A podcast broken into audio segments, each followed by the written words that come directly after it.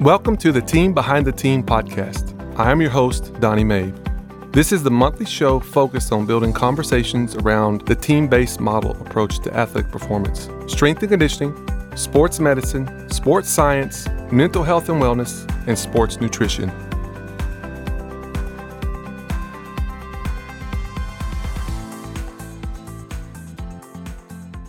Hello, and welcome back to the Team Behind the Team podcast. I'm your host, Donnie Mae, and we have got an incredible episode for you uh, this month. It is summer here in Austin, Texas. The temperatures have been scorching hot. Coach Joe, what are you doing to combat this heat right now? Well, I'm always complaining about it on this podcast, but I have a legitimate reason this time. Last week was the hottest week in Austin ever in history it was it was pretty in- intense. Uh, I just I just don't go outside, coach. I just just hide in the AC. coach Joe, this summer I had a, a new revelation of Texas heat. This is the first time ever in all my I've lived here for 20, almost 25 years that my eyes actually feel like they were hot. The heat has gotten to that level of my eyelids were like feel like they're going to melt off. So it's a different kind of heat in Texas. People always say that, but it's true. So Oh, and I mean, like our like our guest, I'm a I'm a northern guy from Michigan, so uh, it, it, it it's hard, man. It's I mean, it's probably the same when the the southern guys go up north and it gets cold up there. I'm like, yeah, that's nothing, but right. it, it, it, was legitimately hot this this past week. So, but but anyway, push. we're super excited again. Hot in Texas. No better time to bring on our guest who's going to bring the heat today. I know he will. Coach Eric McMahon, welcome to the show, Coach. Hey guys, thanks for having me. Coach, it, I'm so thankful that you made time. I know you got your plate is loaded with what you got going on at NSCA. So uh, excited to have you on the show. And I know you got just so much diverse experience, not only in coaching, but also just developing leaders in this industry. So we're excited to have you on. Yeah, I appreciate that. Uh, hearing you guys talking about the heat, I was actually the uh, strength and conditioning coach for the Round Rock Express right up the road from you guys a few years ago. And uh, man, I, I know that heat. So I, I feel it. And uh, we just got back from Las Vegas where it was 115 on the pool deck just outside the conference at Caesar's Palace. So uh, yeah, we, I mean, you're hearing about all the record temperatures right now, but man, it's uh, 115. That's no joke. Yes, sir. Um, well, coach, again, we're going to get right into the show. So glad you're here. I want to just give some highlights to our listeners of who they're listening to. And uh, again, Coach Eric McMahon, he is the NSCA Coaching and Sports Science Program Manager. That's his role currently since 2020. If you look at your just star-studded career up to this point, Coach, you have a lot of uh, experience with Major League Baseball from the Texas Rangers, the Brewers, um, some European programs, uh, uh, U.S. in the U.S. internationally on strength and conditioning topics. You presented on a ton of those. Uh, Coach, I love just going through. It's such a diverse background. You've you've done some uh, you've done some data analytics through Cornell University. You've got that been through that certificate course. Uh, you've done some tactical strength conditioning uh, certification stuff there. Um, USA weightlifting, precision precision nutrition uh, with you know kettlebells, Indian uh, yoga, you name it, you've got it. And now you've got those different uh, coach out. What's the difference on these uh, NSCA certifications? I'd like to just clarify that the RSCC with D, and then the other one was what? Yeah, so we have five certification programs at the NSCA. Most people probably are familiar with the CSCS, Certified Strength and Conditioning Specialist. And when you see a star D after one of our credentials, that just means that uh, there's more education added to that. So you have a continue, if you get more continuing education units on a certification, you get a with distinction added to your certification. So yeah, you mentioned the, I, I recently sat for the uh, tactical strength and conditioning facilitator exam. Uh, just uh, upskill and learn about that area a little bit. And uh, it's uh, that's an area that's obviously growing really quickly in the field, and uh, just wanted to be well versed in that. Uh, we have a sports science certification that just took off. Uh, we have about 300 certificates right now, and that program is relatively new. Uh, we have a special populations certificate cert- certification program, and we have our CPT. So that kind of makes the NSCA unique in that we have five certification programs. When you look at other organizations like physical therapy or athletic training, typically you're just going to have one credential represented by an organization. But we know, and I think we'll talk about it today, just how diverse this profession is uh, you know, there's there's a need for a lot of areas of specialization and knowledge, and so we want to meet that need from the NSCA. RSCC registered strength and conditioning coach is a designation for experienced coaches in the field. So you have it's uh, I always explain it like this, where coaches, you know, you know, we'll, we'll use like a med school or a medical example. You know, a physician graduates from medical school and they pass their their board exam or they pass their uh, licensing exams and they can go and practice as a physician. But within a few years they become board certified. So it's more a representation of their experience in the field the job that they're doing and their ongoing continuing education and professional development in the space. That's really what the registered strength and conditioning coach designation is. And it uh, helps us differentiate ourselves from some of the dual certified folks out there, which we love them and we love when our athletic trainers and physical therapists have knowledge of strength and conditioning. But our role is unique and empowering to our environment. And we want to, from the NSCA, make sure that we are uh, standing by our dedicated strength and conditioning coaches in the space.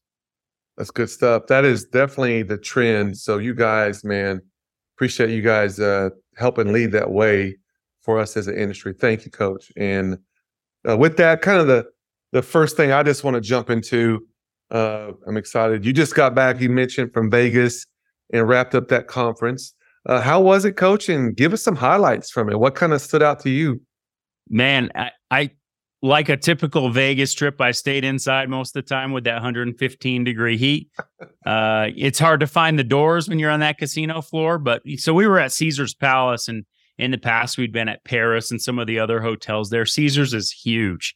So just getting set up and signage and all the things you think about from a uh, organization standpoint, you know, there was a big uh, there was a big setup period, and we had a lot of staff there. Uh, it was I mean, I think the best part for me is, you know, we know the content's going to be great. We have a lot of great speakers. We put a lot of time into that. Uh, the best part for me is always going to the special interest group meetings, the professional development group meetings. These are truly working sessions where we're talking about what people are hearing. People are bringing concerns, thoughts to us. Uh, it's just an opportunity to have conversations like this where we're just kind of working through challenging scenarios. We're presenting things that we're working on, getting feedback from our community uh, that that is much needed. You know, we are a member organization, and and when you're in an association, it's we're only as strong as our members and our people that show up at events and are are, are volunteering and getting involved. So, uh, to me, it's I I joke with people that I love the sessions and maybe it's just where I'm at in my career, but I actually, when I walk out of that session door or uh, and in the hallway or on lunch break, I feel like that's where I get most of my work done at these conferences. Uh, just those conversations stick with me and fuel me for the full year. So it's something that, uh, yeah, that th- those are always the highlights for me. Yeah, it's always interesting, right? The, I agree with you. I couldn't more more wholeheartedly agree that you know, there's there's amazing content y'all your conferences, but the depth of fellowship, connection, networking, uh, conversations that uh, spur on creativity, problem solving, pain points we're all dealing with. You come out of there right, just kind of almost like invigorated, inspired, refreshed, you know, excited again. And so, man, it's it's something that I I put a tremendous amount of value. So that's good stuff. Coach Joe, you got anything? Yeah. Oh, I, I just wanted to ask, um, you know, coach, you've been in your role at NSCA as the sports science program manager since 2020. Can you kind of dive into your career uh, real quick and then tell us how your career prepared you for the role you're in right now?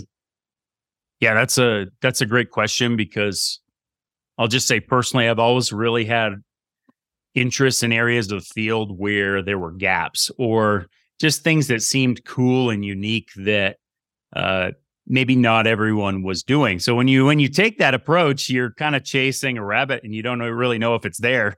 Uh, this role I have now, I I never knew this would exist. It's truly, uh, you know, I'll, explain kind of my background and Donnie, you you mentioned it. I have a lot of different experiences, but uh, it, it is a truly a good fit for me and just the way my mind works. I feel like, but so I grew up in Burlington, Vermont, and I always kind of poke fun at myself and that you know, in in a small state like that, you can be pretty average at sports and have a really fulfilling athletic experience. So you know, I got to play three varsity sports in high school. I got to do a lot of other sports in middle school and all the way up through. And uh, I was never really that athlete that knew what I was great at. I just wanted to do everything. And, uh, you know, I remember a few football camps I went to, and, you know, I was really motivated when a, uh, was a D3 college football coach got up there and said, you know, if you want to play football or a sport in college, you know, there is a place for you to play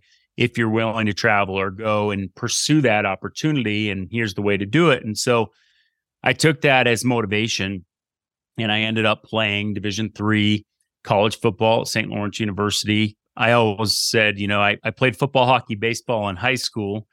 Uh, you know football was probably the sport i was best at but hockey i had the most fun and baseball was the sport i knew the most about and and so I didn't really abandon those, but I went the direction I thought I should go or needed to go. And uh, that's where I had my first strength and conditioning experience. So that's where I discovered the field. And I just being the athlete I was, strength and conditioning gave me a vehicle to get on the field, get on the field and be able to play and contribute to the team.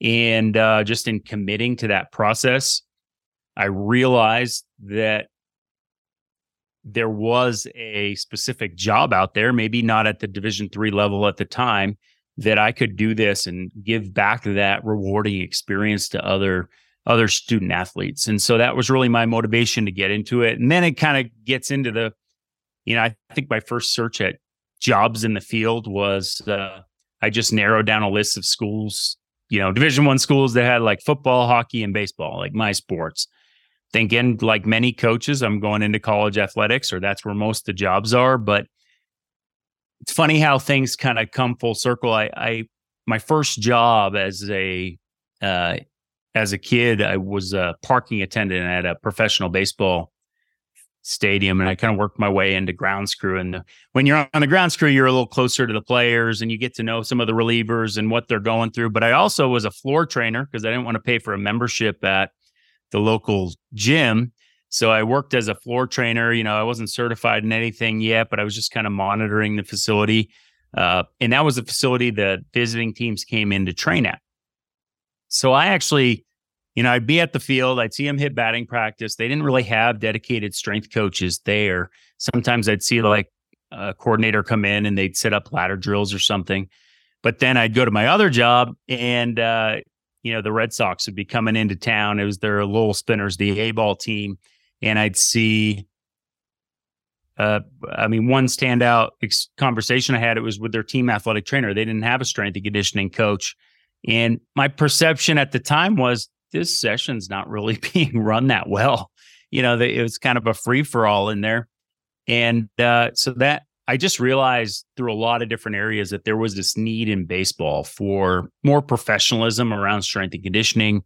That um, you know, I was a bio major undergrad, and that fueled me. Uh, that made me think that you know, bringing, you know, when you talk about upper body or um, overhead sports and just the knowledge of the upper body and rotational sports, I, I felt like I was a good fit to go into that space. So Went to Springfield College, got my master's in uh, exercise science. Obviously, that's a great program to get into the strength and conditioning field and build a network there. And you know, I I actually got hired with the Brewers after my first year in grad school, so uh, it, it things just started going really well for me as a young professional, like they do for a lot of young coaches. And uh, it was it's been really rewarding just to follow that. I've always uh, been really thankful that I've been with teams and organizations that valued strength and conditioning uh, because that's hasn't always been the case. And it's something that, uh, you know, I, I was able to stay with Texas for 11 years. And that, you know, I know coaches that had a lot of stops in that amount of time. So it was, I think when you have a little bit of longevity in a place, you're able to think about your approach over and again and and reinvent some things and try some different things. And you're not always under the gun for uh, feeling like you're going to be out the door the next year. So that really helped me develop and gain a lot of perspective on the profession and build a network and i think that's really what really fueled me to think i could do something in in a role for the nsca uh, it's getting getting to know everybody and their scenarios and uh, you know, our field can get pretty fiery at times, but I like to think that I at least have the experience to relate some of some of to some of those experiences or hardships or challenges that people have in the field because I think that's what it all boils down to when we're when we're getting a little getting a little rowdy over some of the debates in the field and we're you know I think we at my at my core I believe we do have a lot of the same values and goals in this profession, and and we are a community, uh, and so uh, that's that's really what it's about for me. I get to help a lot of people in this role. You know, my kids joke with me that you know, hey, hey, Dad, remember when you used to be a coach? And I uh, and I'm like, well, I'm still a coach. I just coach the coaches now, and I'm working with people uh, in the same profession. But it's it's um, it's funny to hear how th- how they see it too. So, um, I saw you had a certificate course in data analytics from from Cornell as well. Did was there a point along the way that you um, had to start wearing like two hats per se, or like uh, you kind of had to take on like a sports science role as well as like your strength coaching role? Yeah, so so we are seeing that in the field right now. Uh, there's a lot of growth, and it was something that um, I'd actually, you know, I follow a lot of coaches. You know, coming from Vermont, you have to you have to know who's out there in the profession you want to be into. So I I um I actually saw you know NBA former NBA strength coach Bill Burgos uh, had completed that data analytics program. And I know education I know him pretty well now and education's huge value to him uh, and his path. So just connecting with him along the way and asking hey was this valuable to you? Uh, my my perspective on that is that you know in grad school, we all get, and most of us, a lot of us have grad degrees in this profession. We we get exposed to statistics and data analytics in these areas, but we've never really been encouraged to utilize those skills maybe until recently in this profession. So I consider that a refresher for me that I wanted to uh, I wanted to be able to use those skills well and I I like working through things and deep data dives on computers, but I wanted to see how it, you know, see what else I could do in that area. And I was also doing a lot of velocity based training work, you know, as the assistant major league strength coach. You know, I was for the first time, there was more than one strength and conditioning coach on the team, you know, on my team. So I had a little bit more time to look at data and what it actually meant in the testing we were doing. So we were, I mean, in credit to a, a lot of folks who were still there and the program we had and just how open minded we were. Um, you know, I was able to take that assistant strength and conditioning coach role and do some things with it that challenged me. And uh, so that course was really a part of that. And there's a lot of those programs out there now where you can find something that you're, you know, maybe a little weaker in that you want to upskill in. And, and I, I encourage coaches to do that. Yeah, that's awesome. Good stuff. Well, coach, that that gives us a good segue. I got a my next kind of topic for you is, you know, you are right there on the direct front lines of education. You're equipping coaches, sharpening coaches, uh, providing great content for um, for this industry. And you're, I mean, you're rubbing shoulders every every time with the brightest minds in our industry. So if you could take your magic crystal ball, right? If you had that, and you could look into the future, what are some innovations, changes, trends that you kind of see coming down the pike? If you could kind of project that or predict?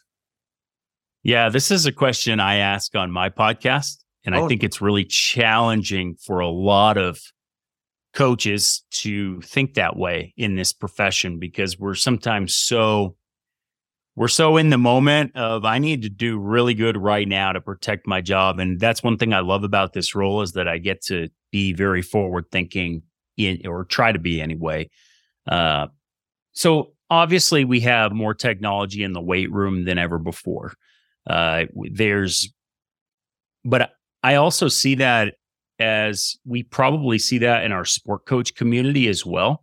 We have more engaged sport coaches than ever before in the area of monitoring athletes, of workload. Uh, a lot of that's to our credit. We've educated our athletic departments on the value of this and created more value for our positions, and and they've come a long way because of that. So you we're starting to see more positions. You're, you're seeing more assistant roles. You're seeing more analysts and sports science roles. You're embedded with your academic departments, your math departments, your engineering departments. It depends on the size of your school, the resources you have. So, you know, when I go back, I, I'll I'll be bold to say that I the science probably hasn't changed much in the last 20 years. We were talking about power and force velocity in the 90s and the early 2000s. But now we have really great technology to measure it and not just measure it in a lab, but measure it with our teams uh, on the road when we're traveling uh, to do it before every training session. So it's a lot more interactive. We get more data, more information. And so we need more people to organize that. And we're seeing that on staffs. I do think, you know, there's a, we talk about communication and collaboration a lot in the field right now. I still think there's some underlying process areas of that we need to unpack. And we, I, the one thing I, it's, it's funny. I know Donnie, you and I talk a lot about books we read and mm-hmm. I remember a lot of leadership leadership books from years ago when I was just a student, like Coach K and Pat Summitt and all these different books. And maybe that dates me to the when I was in school. But it was I I see a need for that now again because when you have more people managing information, the value of quality leadership and to be able to funnel different opinions and thoughts and perspectives uh, it's so valuable to be able to you still have to steer the ship right? And so i think it's something that uh, that's a need that's emerging again. And I, I think that's really valuable for uh, for people to hear. I do see a little interplay between you know there's always been that like are we assistant sport coaches that just do strength and conditioning or are we these dedicated maybe medical model strength and conditioning coaches. And it it's going to depend a lot on different your institution and how those models exist but i think it's a we're at a healthy exchange right now in the field where i know coaches in some leagues and some levels that are paid really well more in a um a sport you know very sports specific they're almost like skill coaches like uh like a basketball coach or a football coach.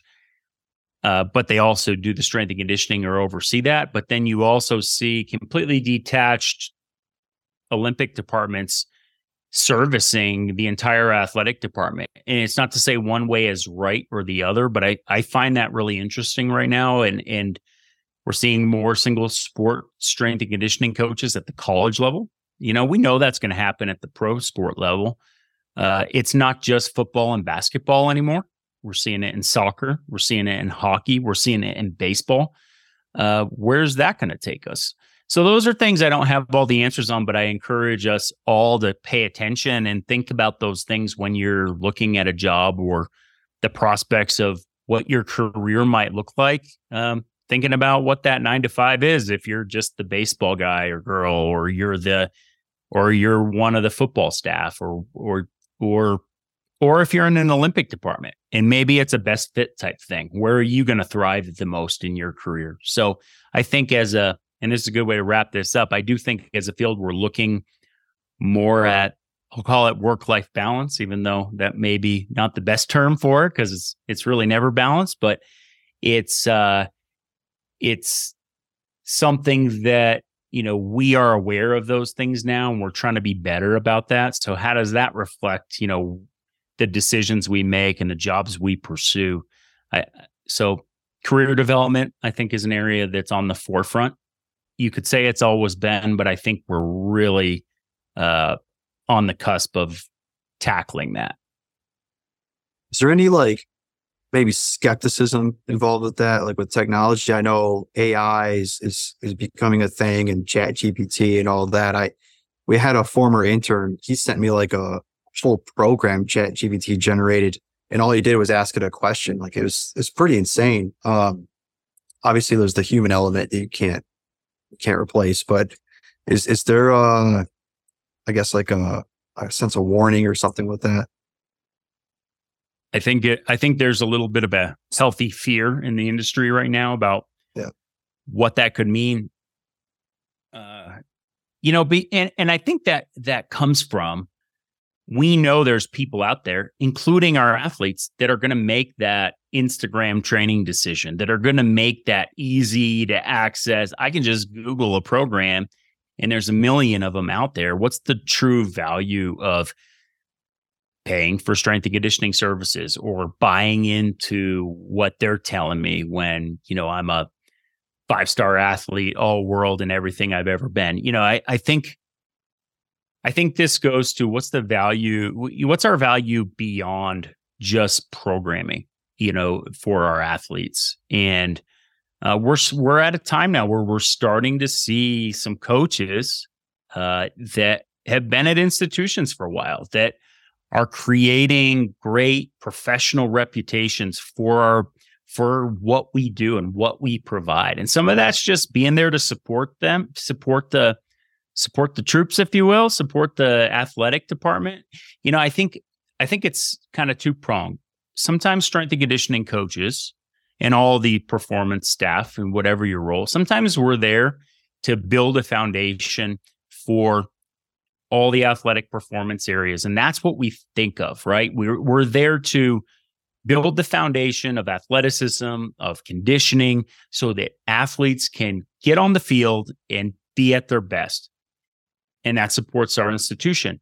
But there's other times, and these are the areas that when you get into the profession, you realize that we're we're the ones we're either the glue or the ones gluing the uh, the coffee cup back together when it shatters on the floor you know, and, and uh, it's something that that's a different mindset. That's a different approach than the traditional quadrennial plan or whatever it is that you're building up a you're just building them up and setting them free this gives us day-to-day responsibilities with these athletes monitoring these athletes checking in making sure that their their heads in the right place, making sure that it may not be a performance thing, but we're really a great first line of defense for uh, keeping an eye on our athletes when the coaches are out recruiting and other things are going on.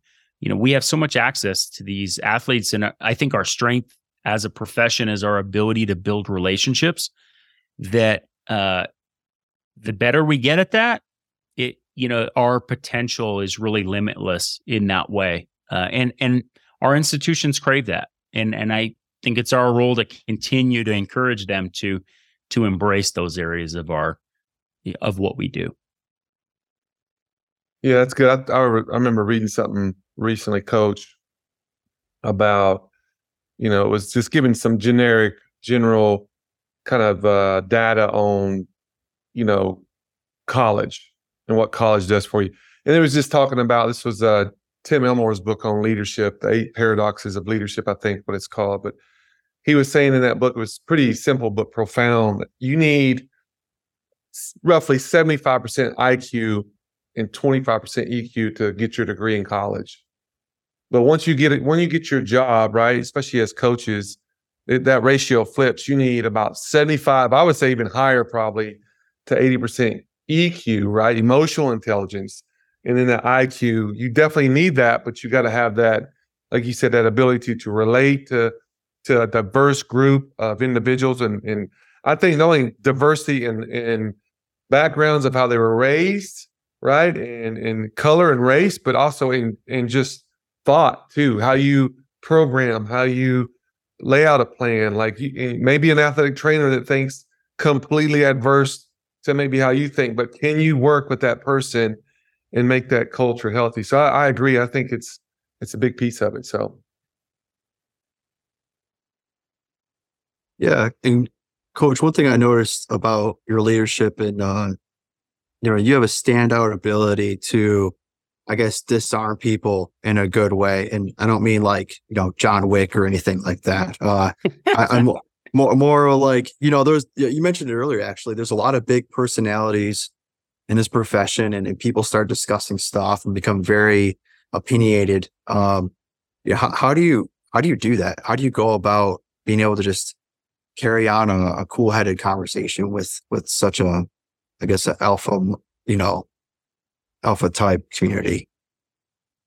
Yeah, I uh, well, I appreciate that. I, I, I think it's something that uh, it means a lot to me to be able to do that. But it goes back to when I said just being able to relate to some of these experiences people have, but it's not not in a way that pours fuel on the fire. I think you know there's there's to me it comes down to fears that we have as as men, as professionals, as coaches, whatever it may be, and decisions we make. So let me unpack that a little bit. You know, we all have fears. Uh, we'll get into it in a little bit talking about family, but one of the biggest fears I had was how am I going to pursue this field that'll take me far away from where I grew up, anywhere, you know, anywhere but where I know people? And how am I going to find someone that wants to chase me around and get married and have kids. I knew that was something important to me. So I had fears entering this profession. Uh, that shapes you. I think recognizing that P you can, I think when people, can, even if they're fiery, you can usually hear what is concerning them the most and what at their core really eats away at them or the challenging uh, the challenges that they're working through. Because I think we're all working through these things. I still have fears, you know, we all do, right? The other one is decisions. You know, at some point you made a decision to go to this grad school or go to this program or go to get this certification or whatever it may be. And, but the field's moving and you don't know when you go and it, when you go and pursue something if it's going to land or if it's going to benefit you. Uh, or if maybe 15, 20 years later, you're going and doing an analytics certificate course or or upskilling again in an area just that that you're a little deficient in. So I think it's something that meeting coaches right in that spot like we I get it. You know, we all made different decisions at different times and but we're all at a point now that i think there's benefits either way you know there's things you're going to make one decision and it's going to benefit you here it's going to hurt you there and you know i may have made this decision and it benefited me here but it hurt me there. So i approach it like that you know build on the areas where you know find what coaches are good at find what people uh you know i think one of my funnest parts of this job is when I see something in someone that maybe they don't see in themselves that is like, you know, hey, coach, you know, the way you ran that warm up or the way you connected with your team or your head coach there, I might have just caught a glimpse of that, but there's something special about that. And here's what I saw. Sometimes it's completely eye opening.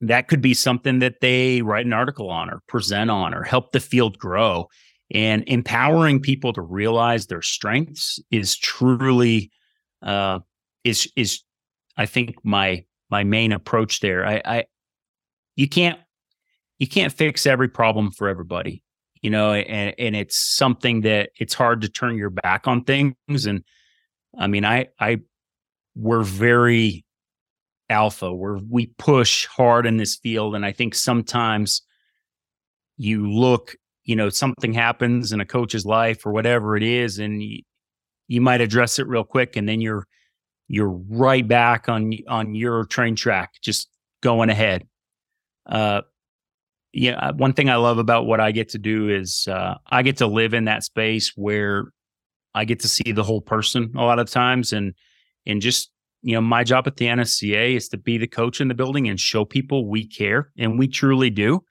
Uh, and you all out there, all of our community, all of our members have information that can help guide us. And I get to be a funnel for that. So I, I take it really seriously what I do in that space. And I and I think that comes through when I talk to people because I, you know, care goes a long way. And and we we talk about that a lot. So coach, I want to you hit on some stuff there that's got me kind of got me going a little bit. I love it. Uh, I just recently read a book by Adam Grant called Think Again. Absolutely phenomenal read.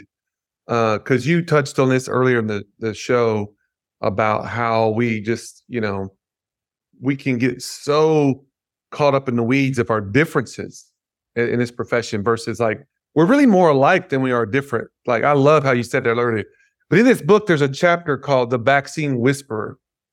And it has nothing to do with vac- the COVID deal or whatever. But anyway, there's a story in there where Adam talks about this lady had a young girl that was either sick or potentially had a risk of getting this certain disease as a young baby. And she was just totally anti vaccine. And if she would get this vaccine, her kid was, I think, more prone to this disease, but she would be potentially just no risk of ever getting sick and dying. She wouldn't budge. And so they brought in this doctor, and I cannot recall his name from the book. You have to read the book now. And it was profound. He he came in and they and, and like an hour later, she ended up getting the vaccine. That's why he's the vaccine whisperer. So they interviewed her after the deal and like, well, what you didn't want to do, it, but what changed? Here's what she said, Eric. She said, I sat down and he started, he never preached at me or politicized, like politicked me or like, you know, judge me or condemn me for not wanting it. He just simply started asking questions about me and my daughter. And she said, when he did that, he actually listened to me. He changed my perspective. And I mean, today we need that more. We need more people like you, Eric, that are sitting down. Hey, let me know. Let me get to know you. Let me show you I care. I'm actually in this battle with you and I'm not against you. And man, that approach, in my opinion, we need that. It's fresh. You do that, and it's just profound and changes lives. So kudos to you. I appreciate that. It, it means a lot to me to be able to do that. Uh, I will, I will say that you know it's something.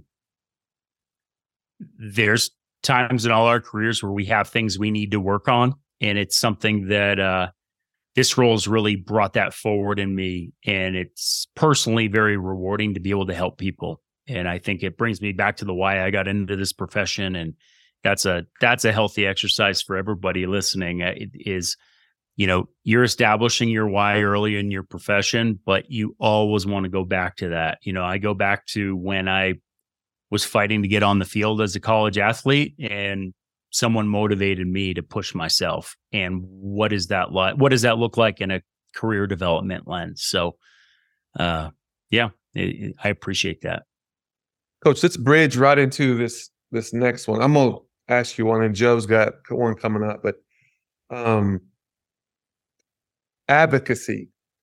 You know, I took a class years ago on this, and it was life changing. And I saw this in your your resume and skill set. So, a couple things here: define advocacy, and then unpack it a little bit in sport, and why is it so important to be successful? Yeah, advocacy. When we ask our members and our coaches out there, uh, you know, we, it's easy to say the NSCA has always done well with educational resources. But when we look at what our real needs are and what my real fears came from getting into this profession, it's you kind of feel on an island, it, you know, at times. This is not you know, the, there's a lot less strength coaches out there than there are other professions. And so we're pursuing something that we have a strong passion for and eh, that maybe not everybody values the way we do. That takes advocacy. It takes you you can't just be a member of the strength and conditioning profession today. You have to be an advocate and and push it forward for the next generation. And and in that I have to accept that I'm not going to see all the growth in my lifetime. And when you can get to that place of the generations past really put me in a place to have the career I'm having. How can I leave it for the next generation? So to me, that's a that's an approach or a mindset around advocacy that I think uh, we all need to take in these roles. We all advocate advocacy in our profession means a lot of different things. We have to advocate for our roles. We have to advocate for our athletes. We have to advocate for our programs. We have to advocate for our budgets and all these different things. Uh, and we have to we have to advocate to and from you know the NSCA and other organizations so that our field is actually taking shape the way in a well-informed way you know with a lot of different perspectives that helps take us to a positive place. So to me advocacy in my role is representing the coaching community and doing that in a way in the conversations I have access to that puts us in a better position than we have been in. Uh, that might relate to athlete safety, uh, coaching qualifications. Those are areas I work on a lot, but it honestly might be on the more personal front of, you know what, the hustle culture model of being a strength and conditioning coach may not be sustainable for everybody over a 30, 40 year career. You know, we hear it all the time. How many of us are retiring as strength and conditioning coaches? Uh, I I would love for that to be more common. You know, I I'd love to give away more lifetime achievement awards at the NSCA because people can give and contribute for that long because it's not just what you're giving to the NSCA or or from an organization standpoint multiply every year you're in the profession by every athlete and staff member in person you represent strength and conditioning to in your daily life. And that is a massive compounding equation of the impact you have over your career. So it's something that you know being advocates we're all advocates for this profession. I just have a unique role where i get to do it on a more regular full-time basis. And and with that i get to help guide that process for people. So i encourage anyone you know anyone in the ut community or anyone in the field or profession to uh, if this is a passion of yours if advocacy in general is a passion of yours you know i i, I do some mentorship with students at my alma mater and not all of them want to be strength and conditioning coaches but advocacy is something that i I feel like it's a life, it's a milestone that you will eventually get to. There's going to be something in your life that you want or you want to improve in developing those skills. It might be in a completely different field. That's going to be beneficial to other things that you're doing. So I encourage people. I, I love working with students and people through hardships and challenges, and and that's kind of my approach to advocacy. Yeah. Um, I, I, had a question about uh, it's, it's more like a risk management skill. So over the last, and I guess in recent years, uh, we've seen things get tighter and tighter with you know safety uh, restrictions on how we train athletes, things like that. Um, what have you seen over the last few years that has maybe improved? And then what do we need to do in the future to make sure that we're still training our athletes safely and not putting them in harm's way? yeah, to, to bridge from advocacy, I think our biggest area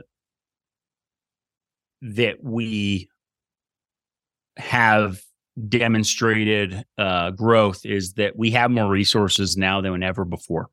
I think our biggest gap is our ability to deliver those resources tactfully in our in our at our institutions in a way that optimizes safety and our role in that process. And so think about, um, and we talk a lot about return from periods of returning from periods of inactivity, uh, summer break. It may not be a period of inactivity, but it's a period of different activity. A lot of times, if athletes are home or they they go on break. Uh, heat illness. We were just talking about that. You know, heat illness, uh, rhabdo, all, all these different major health issues. We need to be on point with that. We have a ton of resources from the NSCA and throughout the field that you can take to your institution and advocate for whatever the gaps are that you have, whether it's staffing, oversight, supervision, these different things that you need.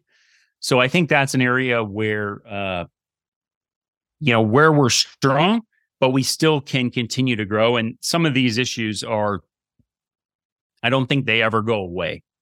You know, we never want an athlete to drop dead on the field or to have a debilitating injury that takes them out of sport or off the field. It is, I mean, that's not okay for me. It's not okay for our profession to stand by that. Uh, and so those are the big ones. I think on a even higher level, when we look at uh, an area we, I believe we need to continue to grow and is ensuring that appropriate qualifications are in place for roles to it's not just leveling the playing field it's cre- it's raising the floor it's raising the floor of our profession and it goes back i've said it a few times about professionalism we, if you think about in in anyone listening times where you've seen growth in our field i can guarantee you that the steps to get there were aligned with professionalism. Someone was leading the charge and they were a true professional, whether that was going to their AD or going to uh, going to speaking to their athletes. They were doing their job in the most professional way possible. Professionalism is second to none in this, in any job. You know, we're not unique in that. You're not going to go work down at Bank of America and pull some of the stuff that we see in strength and conditioning. I'll tell you that. So I think it's something that there are areas there that are really simple fixes for a lot of our profession, you know, in areas of professionalism, but on the way we from the NSCA try to to bring that to light is raising the floor of credentialing of qualifications for roles, working with the professional sports leagues to ensure that those athletes have the uh, highest level of care uh, in training and safety. Safety means a lot of different things now. Might be protecting their information, their personal and their privacy uh, around certain things, and uh, you know, there's a lot of things changing. So, you know that that it it's important to me to say these things because that's at the core of when why is why do we do what we do why and not just why do we care about strength and conditioning yeah i mean at my core i believe strength and conditioning is important 365 days a year we don't train our athletes 365 days a year but it's important because of the impact we have as a community and building that into culture a little bit more, our campus culture, our um, you know legislation, our you know regulatory bodies, NCAA, NAIA. These are challenging steps. These we you know there's it's going to take a lot of professionalism to get there. So, um, get me fired up, Coach. I, I am uh, I'm I like talking about that. So I appreciate the question. No, it's uh, my heart beats the same. I always use a kind of a funny analogy with your topic. Could you imagine getting on an airplane? You're going to do a 15, 16 hour flight. You get on the plane, look at the pilots. He's got his hat on backwards, big old dip in, hadn't shaved in two weeks. he got flip flops on, shorts. You know, he's kind of got got his beats on. You know, and like these are these are the pilots that I'm about to put my life in their hands you know that this i think you know we need to have to your point i echo your sentiments is like we need to have that level of professionalism that we would expect expect from a pilot or a banker or a, a high level surgeon exactly the same in strength and conditioning and performance culture and again we're not there yet for sure we got a ways to go but kudos coach to you that's i'm spot on so appreciate it Well, cool. When you say, "Whoops, wrong plane." right, right. Wrong plane. Get on a different plane, but uh, I'll Hey. find my bags later. right, we're we're getting kind of close to time here. Um, want to kind of finish on one of my favorite topics here. Uh, Coach Eric, you have a beautiful family. Uh, your lovely wife Meredith, and you have four kids. And again, I can't remember their ages, ten and younger. I know that. And Collins, your your oldest son, one boy and three girls. Coach, how do you lead at such a high level, but stay grounded as a husband and as a as a father? Give us your insight. Well, I'll I'll play it safe here. Like any good husband, I I have to give a lot of credit to my wife. You know, just pu- putting up with the coaching lifestyle. Uh, she's followed me uh, from the Northeast all the way around the country multiple times. Uh, we're from the East Coast, and I keep moving her more and more west, which wasn't intended, but it just you know this is just how this goes. Um, yeah, it, it's really I knew having a family was important to me early in my before my career even started. I know, but at that time, you don't really know what that's going to look like. And um, you know, I only had, you know, two me and me and one brother growing up, and now I have four kids. So it's a little out of my comfort zone. You know, when I'm talking, we kind of progress from man to man to playing zone. Now we're just in like prevent. You know, I just don't want to get beat deep with the with the little one. You know, and and you know it's busy and uh but one thing I, I always try to put people at ease or you know i you know when you have a lot of kids in a profession like this it becomes kind of your thing and people are like how do you do it? You know Eh, eh, but I, I always try to put people at ease. And my wife taught me this is you know we all have fears about having children. We all have fears about taking steps in that you know the personal areas of our life. You know career is pretty sequential and and you can you can work through those things and it's not as personal to you uh so those fears you're never really ready to have kids and she told me that before we had our first one it's like oh i want to wait till I have this, or uh, we're doing a little better, or we have a house, or whatever it may be. And my personal opinion, I, I encourage people to to not be as as nervous about some of those some of those areas. I mean, I think you have to make good decisions for you, but I I I encourage people to live their life and and take their relationships where they go. Uh,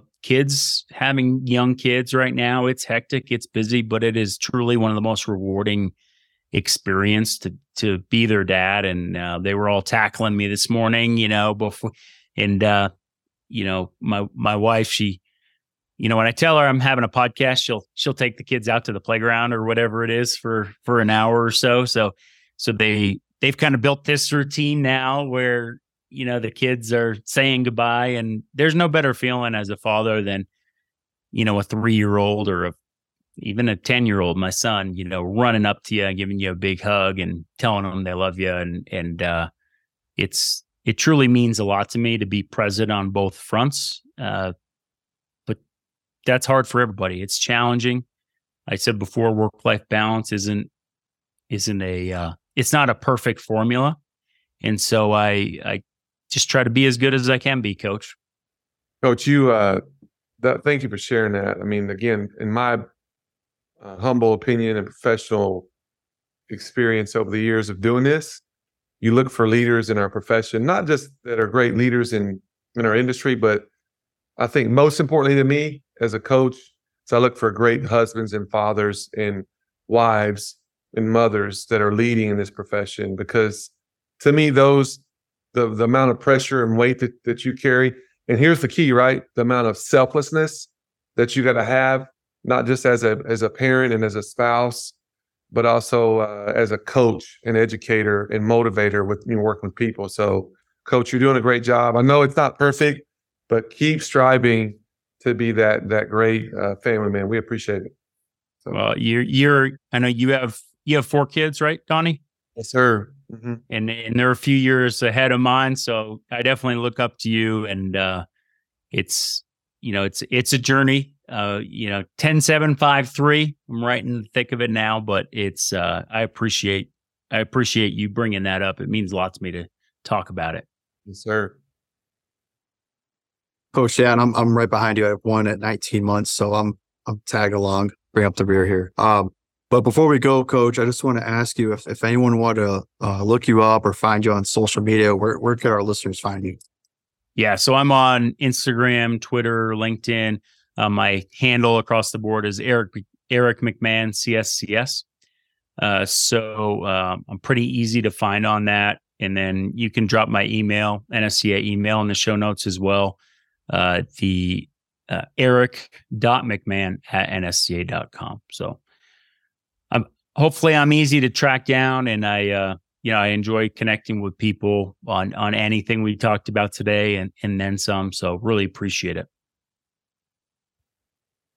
Good stuff. Well, that's it from, uh, for our podcast today, everybody. That's the team behind the team, Coach Eric. Thank you so much. Again, if you have not met Coach Eric, reach out to him, connect with him social media. If not, go to nsca.com, correct? Correct, Coach? And yes. all the resources, conferences, educational materials they have there is absolutely amazing. Coach, when's your next conference coming up? So we have tactical, the tactical strength and conditioning conference coming up end of August. Uh, we're actually about to. Uh, I'll, I'll, let the cat out of the bag here. We're going to have a three T's training, testing, and tracking sports science clinic. It's going to be virtual, available online early December. Uh, uh, and I skipped over one, uh, the uh, personal training virtual clinic in October. So we have a few. This is a, it's conference season now, so we're we're doing it. Good stuff. Well, hey, again, if you have not checked it out, please go to their website, look up everything they got going on there, and uh, it's amazing. Coach Eric, thank you again. Coach Joe, it's good to see you again on the podcast. I know you've been out for a little vacay and other stuff, and I uh, hope the family's doing well. And that's it from the team behind the team podcast uh, here in Austin, Texas. We'll catch you on the flip side. Hook 'em. Hook 'em. Thanks so much for tuning in and listening to this episode of the Team Behind the Team podcast. For future episodes, go to iTunes, Spotify, Google Podcast, or Stitcher. We definitely want to keep having great guests on the show and great content.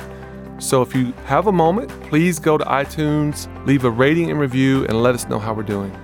I'm Donnie Maib, and thanks so much for tuning in.